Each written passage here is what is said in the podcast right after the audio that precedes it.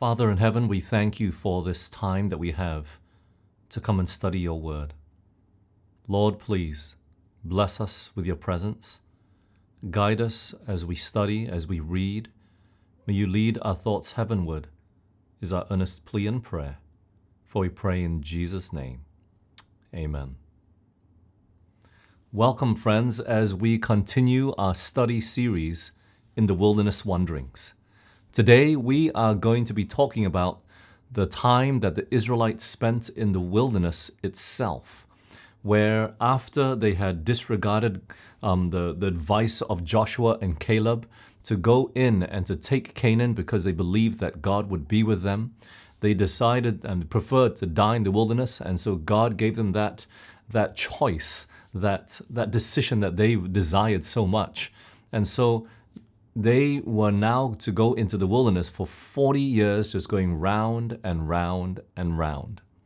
Now, not much is spoken or written about the Israelites in the wilderness for this 40 years that they just spent going round and round, but there are some things that are written. And let's start with our first text this evening in Deuteronomy chapter 2, verses 14 and 15 and the space in which we came from Kadesh Barnea until we were come over the brook Zered was thirty and eight years, until all the generation of the men of war were wasted out from among the host, as the Lord sware unto them. For indeed the hand of the Lord was against them, to destroy them from among the host, until they were consumed. It took about two years to get from Egypt to the border of Canaan. And then they spent the next 38 years just wandering around until those that were 20 years old and upward perished as the Lord said he would do. And God held true to his promise and gave them what they desired. However, during this time, the Lord did not forsake them.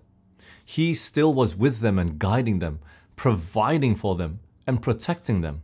We read in Deuteronomy chapter 7 and verse 7 For the Lord thy God hath blessed thee in all the works of thy hand. He knoweth thy walking through this great wilderness, these forty years. The Lord thy God hath been with thee. Thou hast lacked nothing. You know, Deuteronomy was written just before the close of Moses' life. And it was towards really the end of their sojourning in the wilderness for 40 years. And he writes there in Deuteronomy that they lacked nothing at all. The manna still rained down every day for them. God's presence was still with them. They had clear evidence that he was still there.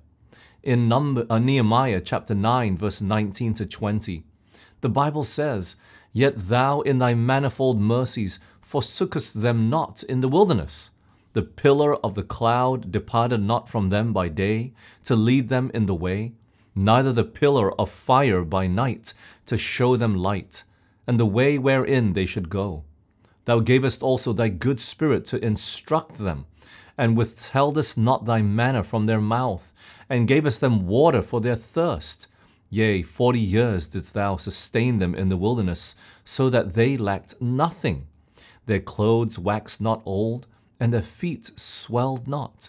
Do you see that? You see what Nehemiah wrote about their, their history? That the pillar of cloud was there during the day, the pillar of fire was there at night. It was a clear sign that, that God was still with them. Yes, they, they were suffering the, the choices of what they had made. But yet, God said, Look, even though you, there is this punishment that I'm giving you, I'm still with you. He didn't take away the manna. He still gave water for them to drink, and even their clothes did not wear out with all the walking that they did. Their feet did not even swell. And so, as a father watches over his children, God's watch care over the children of Israel was constant and never ceasing. So, look, there was a dual purpose for the reason why the Israelites were just going round and round in the wilderness for 40 years. First, yes, it was the judgment on the Israelites from those rebellious spies and Israelites who were just murmuring against God. They had requested to die in the wilderness and they didn't want to take possession of the land of Canaan, so God gave them their request. God disciplined them in that sense. However, it was also discipline and training for the rising generation to prepare them to enter the promised land. You see, they were too young to understand fully the Lord for themselves. And so it was a time in the wilderness as they were going round and round with God with them that they were to grow in faith and to trust Him implicitly. In Deuteronomy chapter 8 and verse 5, Moses writes, Thou shalt also consider in thine heart that as a man chasteneth his son, so the Lord thy God has chastened thee. God was chastening them. He was training them. He was putting them through the school of affliction to help them to grow. And what was the purpose behind it? We continue reading in Deuteronomy 8, verses 2 to 4. Thou shalt remember all the way which the Lord thy God led thee these forty years in the wilderness, to humble thee and to prove thee, to know what was in thine heart, whether thou wouldest keep his commandments or no.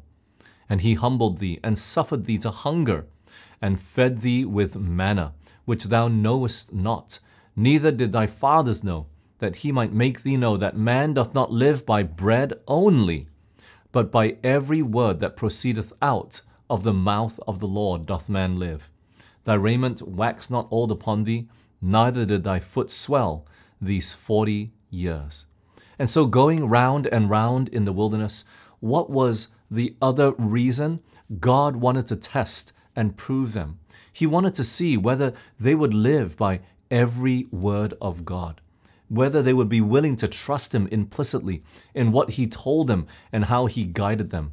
He wanted to see whether they would keep His commandments or not. And you know, friends, we must all, to some extent, experience a wilderness experience it's important for us to understand how God guides us and how He's helping us in our daily lives and even in how He wants to shape our character. We all need to go through the furnace of affliction so that God can shape us into His character and burn away the parts that are not like Him. You know, maybe you feel like your life is on pause right now. Maybe you feel like you're not getting anywhere in your career or your life, has no definite aim or goal. Uh, you know, that was the life of Moses for 40 years after he fled from Egypt after killing some someone, right? An Egyptian soldier. And he just was for 40 years just taking care of sheep. But truly in those quiet moments, God was shaping his life. He was molding him into the leader that he needed to be in order to lead the children of Israel out of Egypt. He was training him, preparing him in these quiet moments. Yes, 40 years it took to train Moses. There was much to unlearn from the time that he had spent in Egypt, and God was shaping his character. And so, look, we got to trust God in the process as well. The most important step in all of this is to ensure that we are walking in His way and doing His will every day, that we allow Him to work out His plans in our life to build ourselves up also spiritually as well by spending more time in prayer and in the Word of God. That if we are able to do that, if we're able to have this close connection with God, then we can have the assurance that truly God is guiding our lives, even when everything seems to be on pause. We need to go through this, this wilderness experience, friends. And yes, the Israelites were going through it now. They had come out from Egypt, they were on their way to Canaan, but when they got to the edge of Canaan, it showed that their characters were not ready yet. Their lives were not ready yet. God, they were not ready to inherit the blessing that God so desired to give them. And so for another 38 years, they'll just be wandering round and round in the wilderness. God was preparing them, He was shaping them, He was getting them ready. So we will continue reading in Deuteronomy chapter 32 and verse 10. He found him in a desert land and in the waste, howling wilderness. He led him about, he instructed him, he kept him as the apple of his eye. You know, God, He would keep them and protect them and watch over them. But at the same time, He was also instructing them and training them as well. We read in Isaiah chapter 63, verse 9 In all their affliction, he was afflicted, and the angel of his presence saved them. In his love and in his pity, he redeemed them and he bare them and carried them all the days of old. You know, yet all the time, while they're going through this experience, God, He's looking down upon them and caring for them with greater love and pity than a mother would over the children of her womb. You know, the only records of the Israelites in the wilderness are of their rebellion against the Lord. And even though there was divine judgment that would come from God, the Israelites always seem to be so slow in learning the lessons of trust in God and faith in Him. Here's an example of such an incident. So we read in Leviticus 24, verses 10 through 12. And the son of an Israelitish woman, whose father was an Egyptian, went out among the children of Israel and this son of the Israelitish woman and a man of Israel strove together in the camp. And the Israelitish woman's son blasphemed the name of the Lord and cursed. And they brought him unto Moses, and his mother's name was Shelomith, the daughter of Dibri of the tribe of Dan. And they put him in ward that the mind of the Lord might be showed them. And so we see that there was a son of a mixed marriage. The mom was an Israelite, but the father was an Egyptian. And he had a quarrel with another person who was an Israelite. And we don't know the exact reason of the fight. And we don't even know who was in the right and who was in the wrong. But the son of this woman who was an Israelite and the, the, the, the husband or the father was an Egyptian, from this mixed marriage, he ended up cursing and taking God's name in vain. And right away, he was taken and they would discuss what should be done. Let's continue reading in Leviticus 24 13 to 16. And the Lord spake unto Moses, saying, Bring him, bring forth him that hath cursed without the camp, and let all that heard him lay their hands upon his head. Let all the congregation stone him.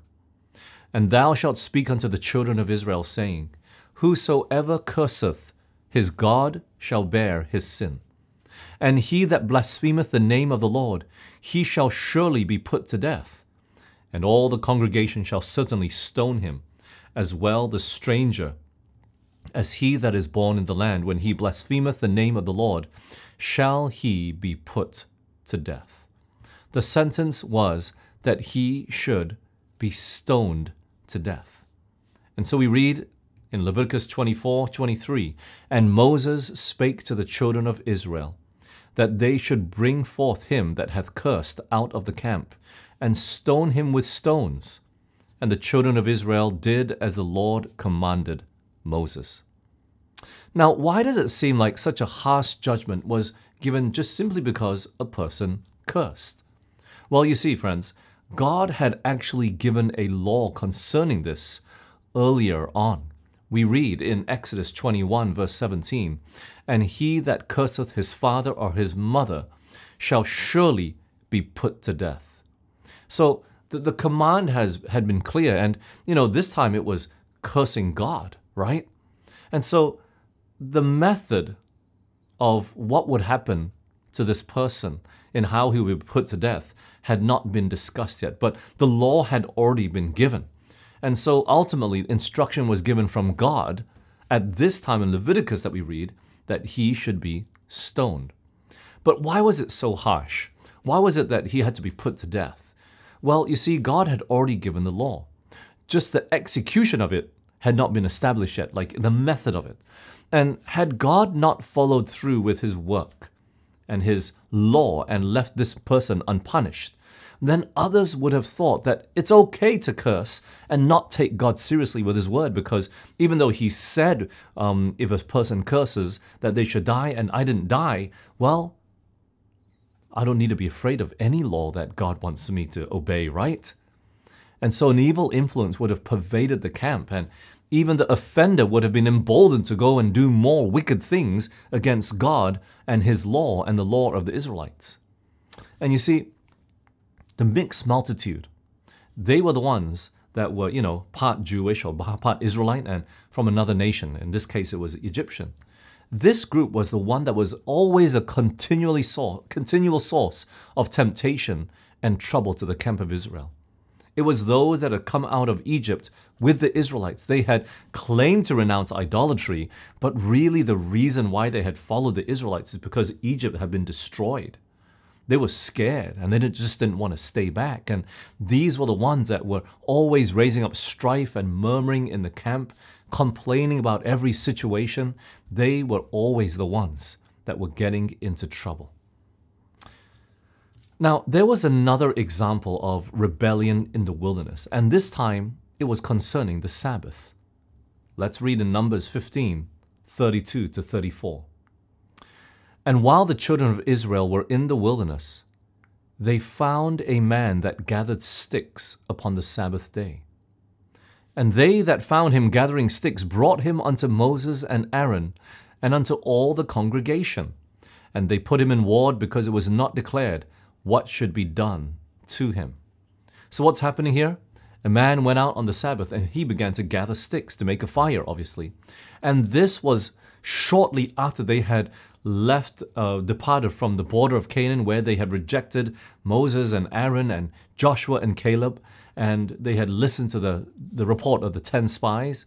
And it was clear from our study about, about the manna that even food was not to be collected on the Sabbath. You know, when you go back to Exodus chapter 16, it's very clear.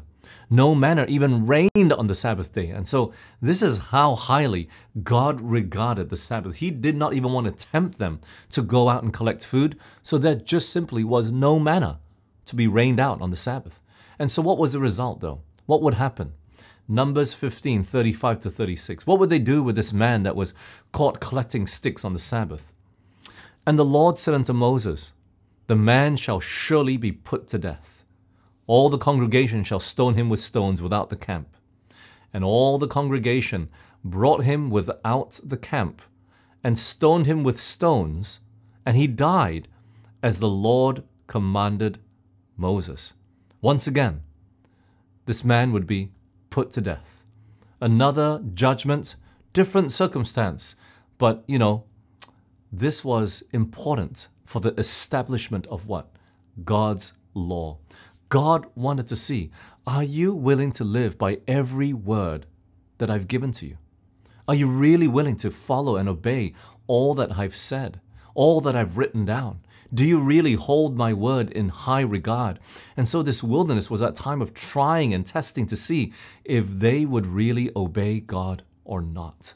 You see, during the 40 years of wilderness, um, where the Israelites were just wandering round and round. The, the miracle of the manna that was given, it was a miracle every week. Three miracles were performed every week in their presence. You see, the first miracle is food would rain down double on the Friday, the day before the Sabbath, so that they could collect enough for the Sabbath. The second miracle is if you kept the food from Friday to Sabbath, it didn't have any worms all the other days of the week, if you kept the food from Sunday to Monday, Monday to Tuesday, Thursday to Friday, if you kept it overnight, it would breed worms.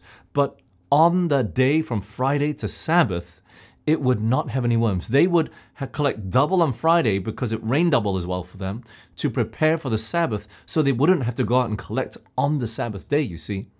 And the third miracle is food would rain down every day except the Sabbath. So the Israelites had before them a threefold miracle every single week for 40 years. It was a clear reminder to them about the Sabbath and how they should keep it. But yet, this man decided to go out and collect sticks and go contrary to God's word and his command. Pardon me. You see, we read in Ezekiel chapter 20 and verse 15 and 16. Yet also I lifted up my hand unto them in the wilderness, that I would not bring them into the land which I had given them flowing with milk and honey, which is the glory of all lands. Why? Because they despised my judgments, they walked not in my statutes, but polluted my Sabbaths, for their heart went after their idols.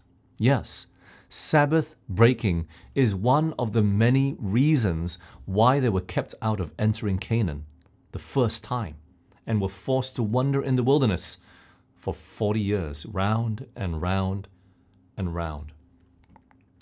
You know, friends, the Ten Commandments today are no less binding to us than it was back then.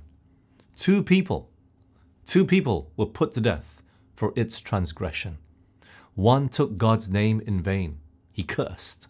The other one went out gathering sticks on the Sabbath, he broke the Sabbath. And the punishment was quick and severe.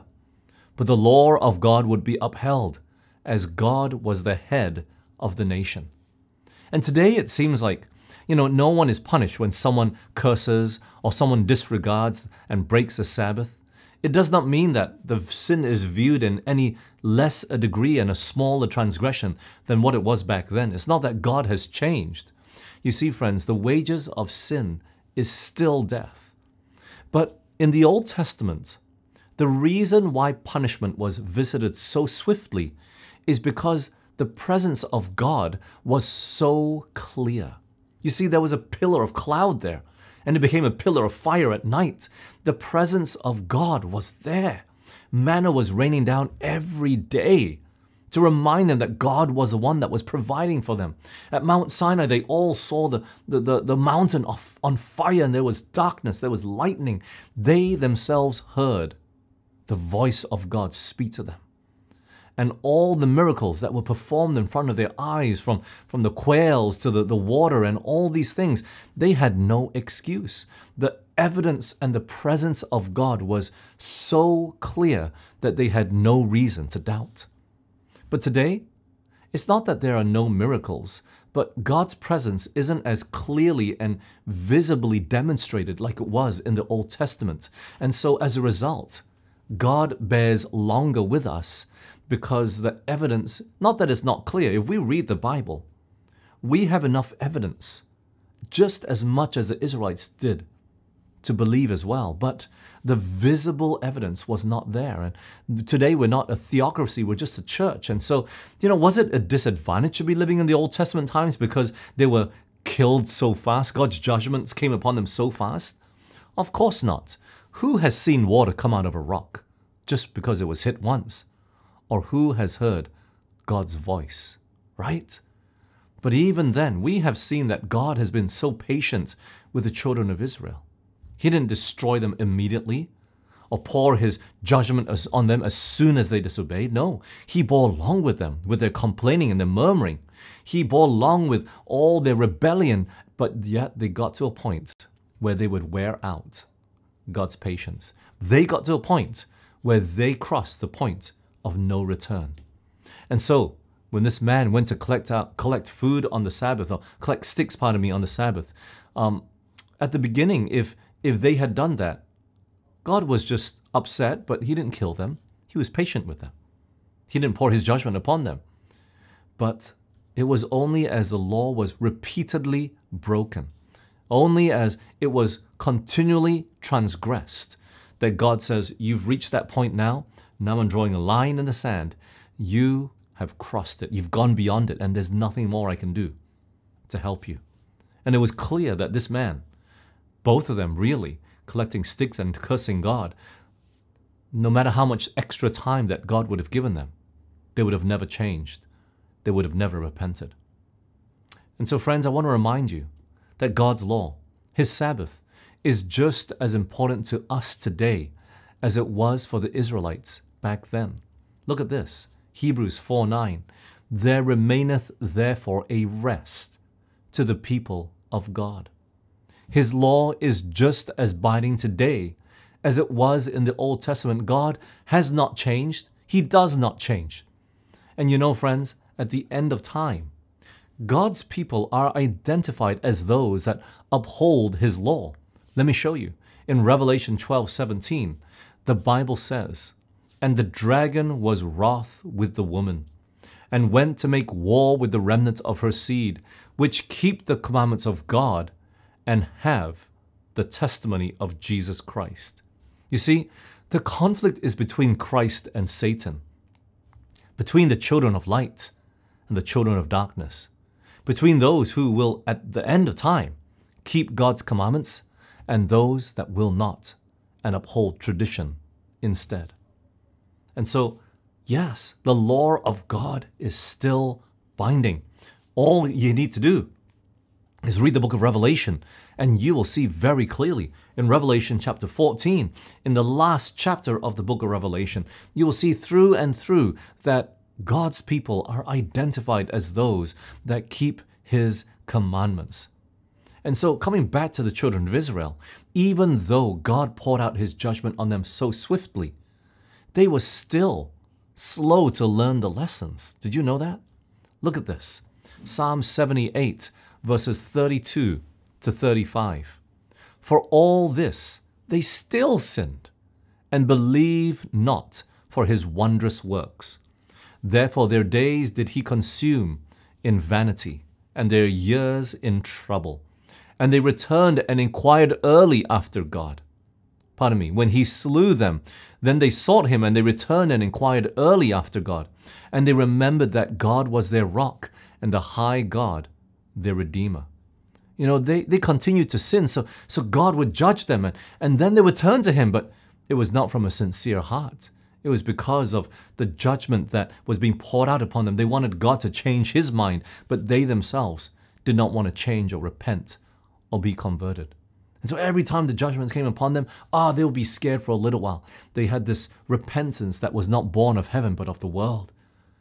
And yes, God would forgive them every single time. Every time they turned to him, he was ready to forgive. Look at this in verse 37 to 38 of Psalm 78. For their heart was not right with him, neither were they steadfast in his covenant.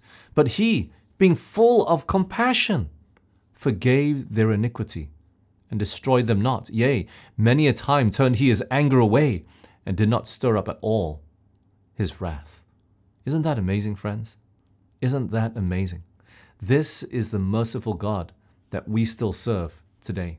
He's tender and full of compassion, full of mercy, ready to forgive those that have erred against him and transgressed against him. He's still ready to bind up and heal the afflictions and the wounds that we've caused upon ourselves. He's always ready to lead us. And so the invitation still stands for you and for me today. This is what he says in Matthew chapter 11, verse 28. Come unto me, all ye that labor and are heavy laden, and I will give you rest. If we want rest, if we want help, all we need to do is go to Christ. You don't have to wait. You don't have to wait to make yourself ready and righteous. No. God wants to give us rest from all our works of unrighteousness. He wants to give us his righteousness. He wants to give us rest that can only be found in Christ. And then He can help us to keep His law.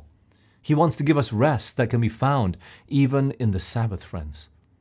And so let us not be slow to learn the lessons that God has given to us through the story of the Israelites. He still wants to guide us today. He's still putting us through the, the school of affliction. He's still chipping away on all those hard, sharp cracks and surfaces and, and, and things that in our character. He, he wants to get rid of all of that so that he can prepare us for heaven. And he bears long with us. He withholds his judgment. But we got to make sure that we don't take his mercy for granted today. Friends, whatever troubles you might seem to be going through today, turn to God and trust in him. He will bring his blessings to pass at the point of time. He will uplift. He will give us the land of Canaan, the heavenly Canaan that's waiting for us. He desires so much, but He's preparing us.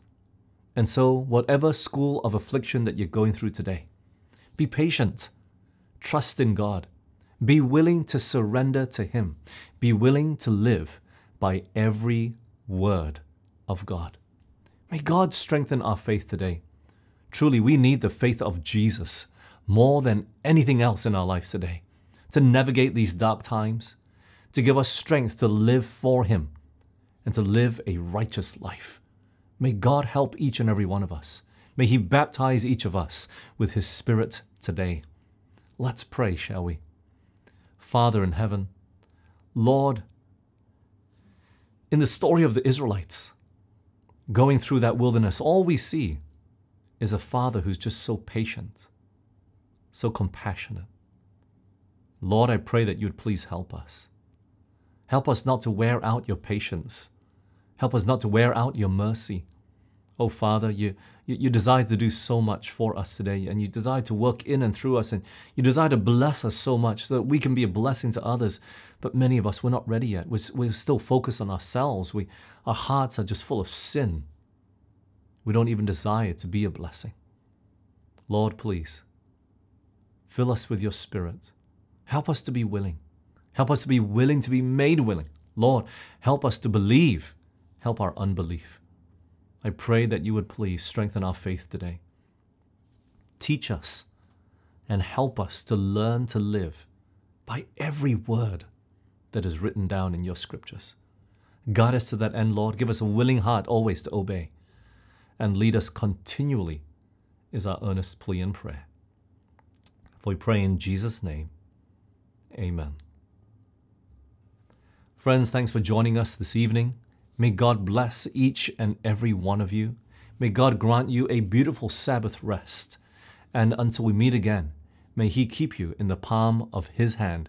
May we be found faithful, living by every word of God that proceeds out of His mouth. God bless you, and goodbye for now.